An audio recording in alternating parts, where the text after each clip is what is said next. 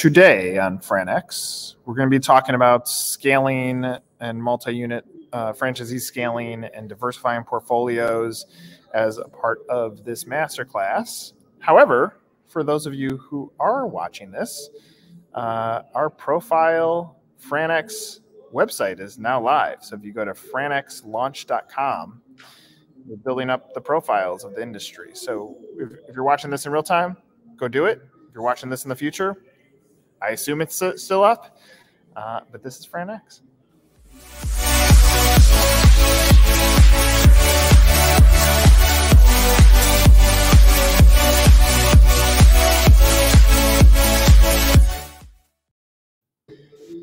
All right, I'm going to go ahead and put this disclaimer uh, on this statement just so that it's it's there. Um, I work in a world of black and white data um, and therefore a lot of my opinions are created that way. Um, I'm not going to be apologetic for it, uh, and so I know that when I speak the truth, even even if they're like what I'm saying is truthful, and there's a there's a process to getting to to winning.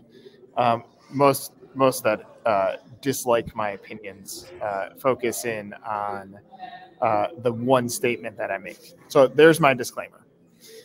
So, the at this point uh, at, in year, um, and this is a part of uh, part of the franchise uh, multi-unit franchisee masterclass.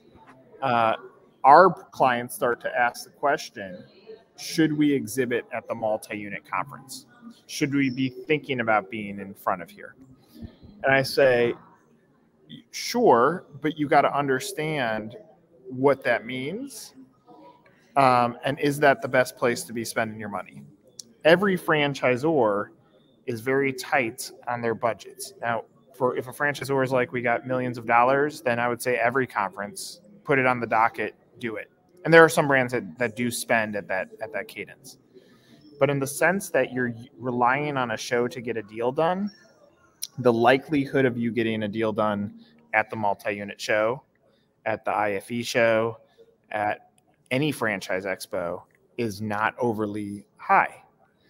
And so if you're playing the odds, it's it's not like going in with a 20 and the dealer is showing a, a 9 and somehow gets a 21. It is it is a, it is a really big crapshoot. And I think the the bigger issue is franchisors that rely on the crapshoot are usually the ones that are most disappointed versus those who play for the for the long game and say, you know, I might I might lose at blackjack this this week, but I'm going to go back to casino. I had a nice time. Not not that franchisors really want to get in the habit of losing money. The point is, like if you do the math and there's 500 franchisees there and there's 500 franchisors and only a percentage of them are willing to diversify their portfolio, then it is a crapshoot. So that's how I usually start it and say if you if you want to take crapshoots, it's good if you're an emerging brand if you're north of 250 units, totally that's the right place to be.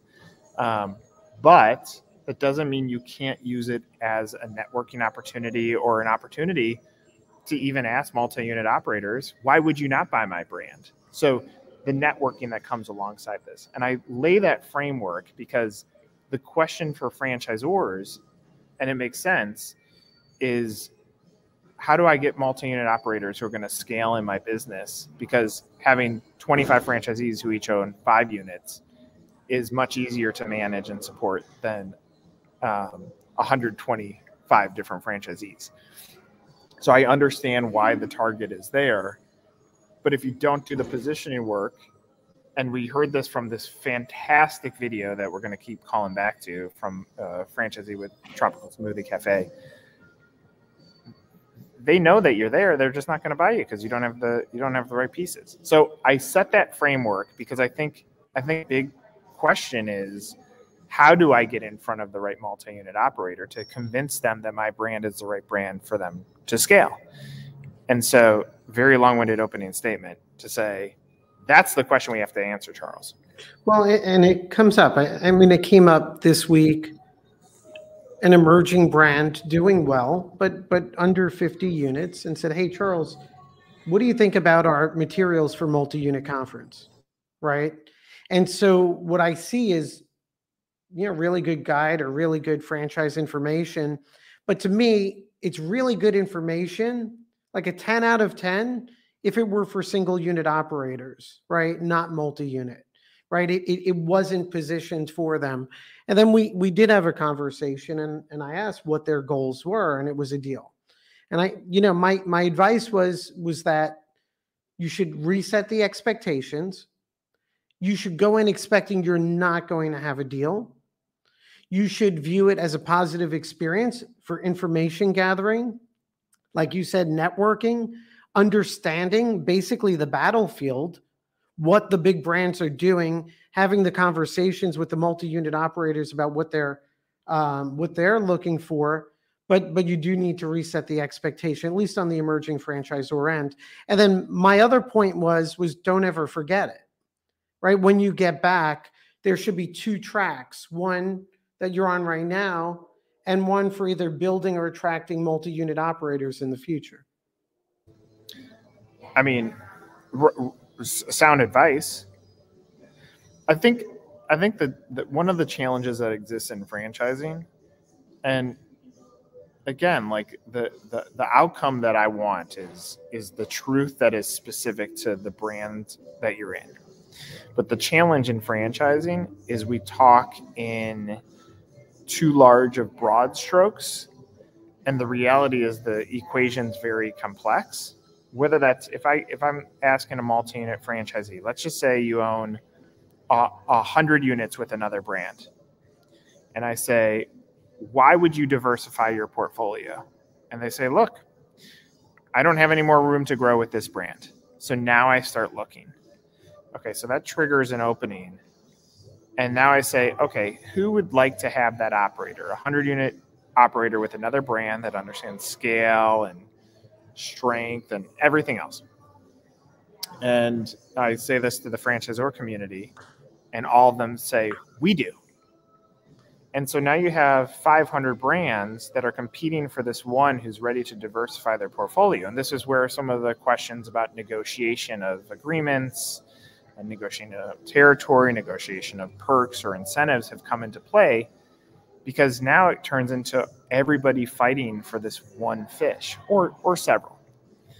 And if you look, if you were to take every sa- signing of franchisees across all these brands, and you say how many of them fall into the category of multi-unit, multi-brand, it's not a ton. And so if everybody's fighting for the same candidate, then you, your brand, like you might have a great product, you might have a good cost to get in. You might even have a good item 19. But let's say your your leadership team is more in its infancy. That might be enough to distract them. Now I will say that here here's the here's the one here here are two things that continuously pop up. We were in a meeting yesterday talking about this topic. Um, and we are talking about franchisees who scale and what are their tough points? And we were discussing like the the dark period ends up being around five to seven units because you keep on opening up more locations but you're not making any more money because you have to over invest into the support team around you. That that is something to think about. When you're signing a 10 unit deal you're going to that operator will go through a dark period with your brand. If they are not financially prepared for that or mentally prepared for that that could hurt validation and the one thing that really sells multi-unit operators to buy into a, another brand is them looking around the room and seeing people that look like them. So if you're an emerging brand and you're getting franchisee one, give them all the support in the world so that they continue to validate on why you should become a multi-unit operator um, within that brand. And then the, the the other side to how do I get these multi-unit operators to pay attention to me and this is the secret, is great product. And that's why mastering your your business opportunity, like if you have a really kick butt burger that people rave about and celebrate and you have good reviews, that could be enough to get someone to pay attention to it because product is emotion. And so if you're a ho hum brand for any part of your business, I would advise taking a step backwards really focusing on making sure you have a sound opportunity, then go back into the tactics, which the tactic could be exhibit at a multi-unit conference or position that you know where, you increase your required op- operating capital so that it puts a governor on who comes into the system. So again, like it's complex, but anyway, I'm talking way too much. No, you're not. But let, us use the framework of that conference, right? And I, and I'm a multi-unit operator. We have our avatar multi-unit operator walking around and having conversations. The big mistake that emerging brands make is they go to the conference and it, they treat it as is just another franchisee interaction. And even a good-looking brand and you know good looking trade dress and a good item 19 that that's the assumption everyone else has. So chances are your booth all your materials everything that you're leading with is a check the box item that a multi-unit franchisee expects everyone at the multi-unit conference to have okay? So that means now 99 out of 100 emerging brands that will enter that forum enter that arena don't have any punching power, right? And so, how do you grab that punching power? So, again, we check the box on a bunch of things. We check the box industry, brand, leadership team, unit level economics, item 19. We know our weaknesses, right? Our weaknesses is we don't have the validation as the 200 unit system. Um, we have to, you know, we may have question marks about our leadership team. Um, so, where do we get punching power as an emerging brand? Well, maybe innovation in terms of your ROI, maybe innovation in terms of the industry you're in. It's a new industry, or you have a unique spin on it, right? So, maybe those burgers are automated or something else is going on with the burgers, unit level economics wise.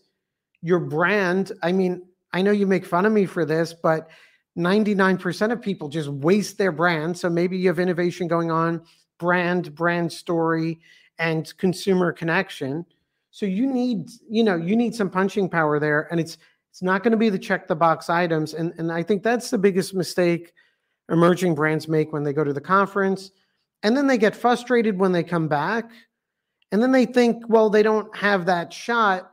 They think the conference didn't work and then they go back to doing everything else they did before, right? So use it as that learning opportunity to have two different filters, almost like you had two different franchise sales websites.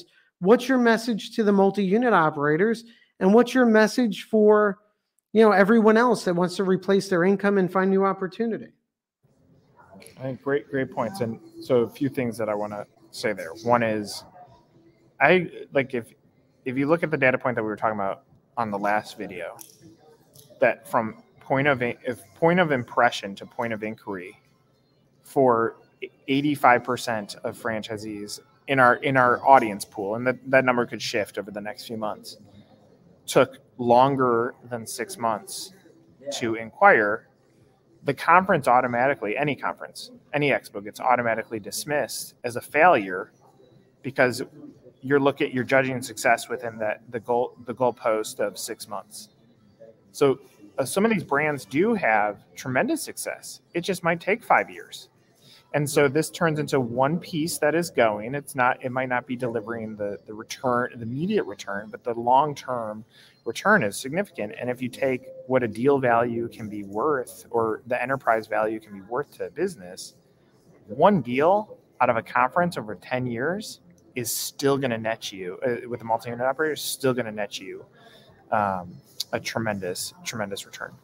I also believe that multi-unit operators they they want to see that it can actually scale. Because great that you have average unit volumes of a million bucks where your average franchisee owns two units. I want to see what it looks like with someone who has 10 so like that can that can be done in two ways. You can either do it corporately, show that you're operating 10 units, you've got them past that dark area, um, show what, what you're able to kick off on 10 units, or go build it with a franchisee and know that it's going to take time like you need they they want to see examples of other people from other brands buying into your business and so all those things all i'm saying is all that stuff takes time um, and patience and i think that's that's the other big issue with franchise development is patience is not a term that is typically used. It's speed to how fast can you call them when they inquire? How fast can you get them into your funnel? How fast can you move them through? How fast can you close the deal? How fast can you get them open? And we don't focus on like the other processes of, of patience and we don't like development also hands the keys over to operations and walks away when really success of year one for a franchisee ends up driving more sales. So the whole point of it is if if i if i were recreating franchising i would say start patient. Your first 10 franchisees make sure that they have the capabilities to open up three units and if you're you're barely pushing them through wait. Wait to get those first 10 right or your next 10 like you can you can start over now. But if i was doing franchising that way make sure that they can get those your first 10 can uh, can manage 30 units. Make sure that you're opening up units corporately alongside no matter what your business is so that you have proof of concept that whatever that when when that big player comes to you you're like yeah this is how we scaled it. Here's our labor model here's our cost structure here's our profitability as, as reported in item 19 go alongside it.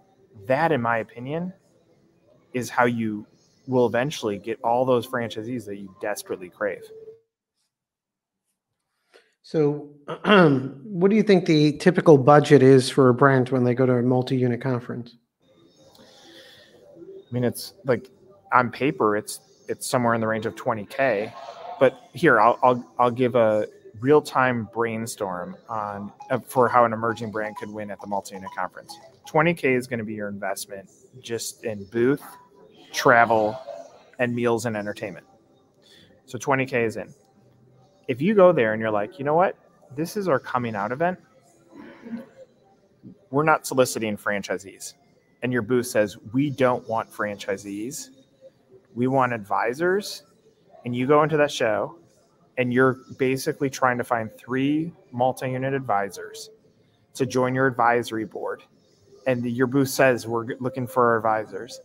And you're talking to people, and you're you're you're basically you've now reverse engineered this to interview them, and it, you could have a program where you're willing to spend, you're going to give them twenty five hundred dollars a quarter to show up at a meeting, the three of them.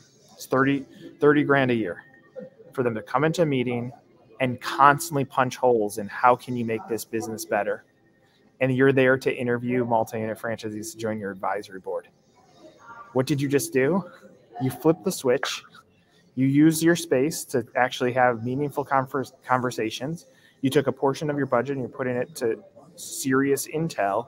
You're creating a model that you can win and, and as we go forward and you're not competing against anyone. You're, and your expectations change. You're looking for three advisors not three franchisees. If you then listen to them they're going to buy.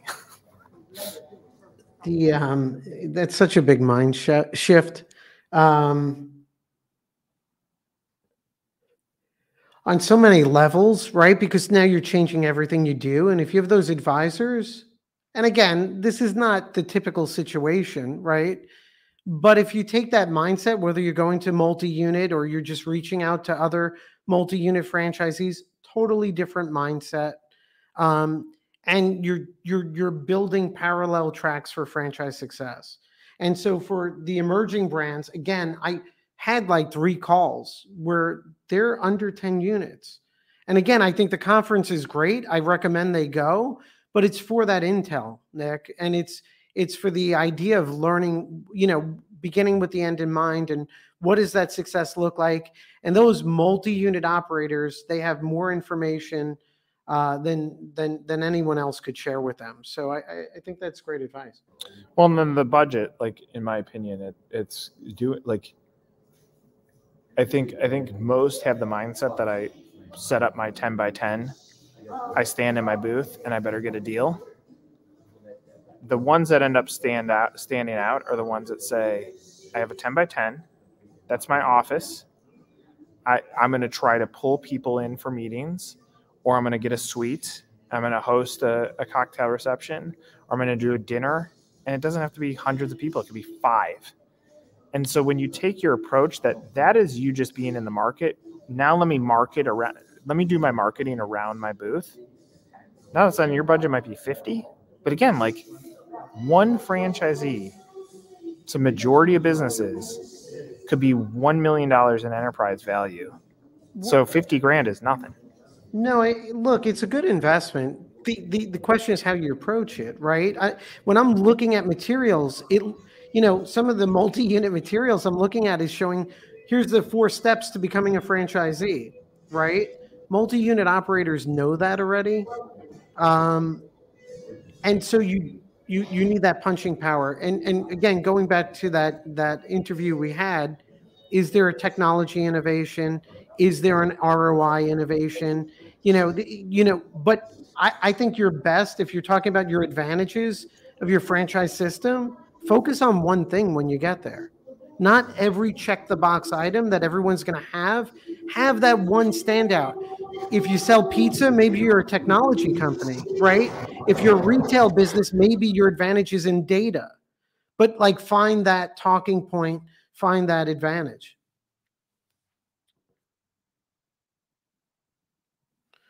There's a comment there, Nick. Could you pull that up? I, I, I can't see it. Yeah, I mean, sure but then you have the, basically this is saying if you have advisors and you then sell franchises them in the future you're creating a pre-sale disclosure. Sure but that's every every employee that's ever bought a franchise that's if charles and i are talking like that's that's everybody. I i don't think that's no, I, look and i get that but look here's the reality. This is genuine. Maybe you never sell to them. Who cares? Like get that data. You know I, but look it is there's definitely an issue um, but look, I'm really big. Again, I don't think they're going to read a four page brochure or information packet about all the standard stuff everyone talks about in franchising. So just recreate your value before you get to that simple, conference. simple. And yeah, I think now I'll say this now. Some, someone's going to point to this and say, Nick said, don't go to the multi-unit conference. So nah, I'm going to get those emails. Oh, I love those. I'm saying when the right brands do the right things that are specific for their brand and they start winning when patience is added and you you're actually use your data. Like the brands that say i sold 10 last year and next year i'm going to sell 50 without increasing my budget you're not. It just doesn't like things don't work that no, way.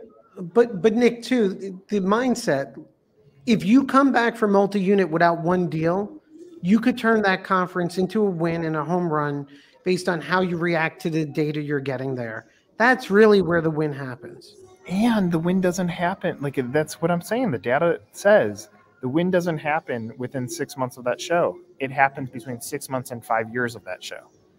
So when you judge the success of a single moment on what the outcomes were in the immediate following days, you set yourself up for failure because the data doesn't support that. That's whether you got a like we've had PR placements. We're like, oh, you got us in the Wall Street Journal, but we didn't get anything.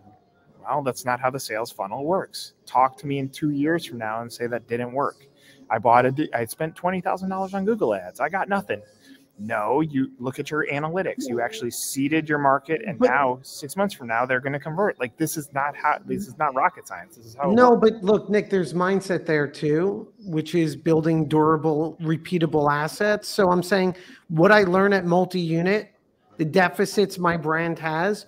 I focus on it, but not only that, and, and aside from if I'm if there's a PR placement, I want the story, right? I want that placement if it never results in a deal to become part of my story and part of the the future of my brand. Yeah, I agree. I mean, again, mindset, focus, business opportunity that's strong.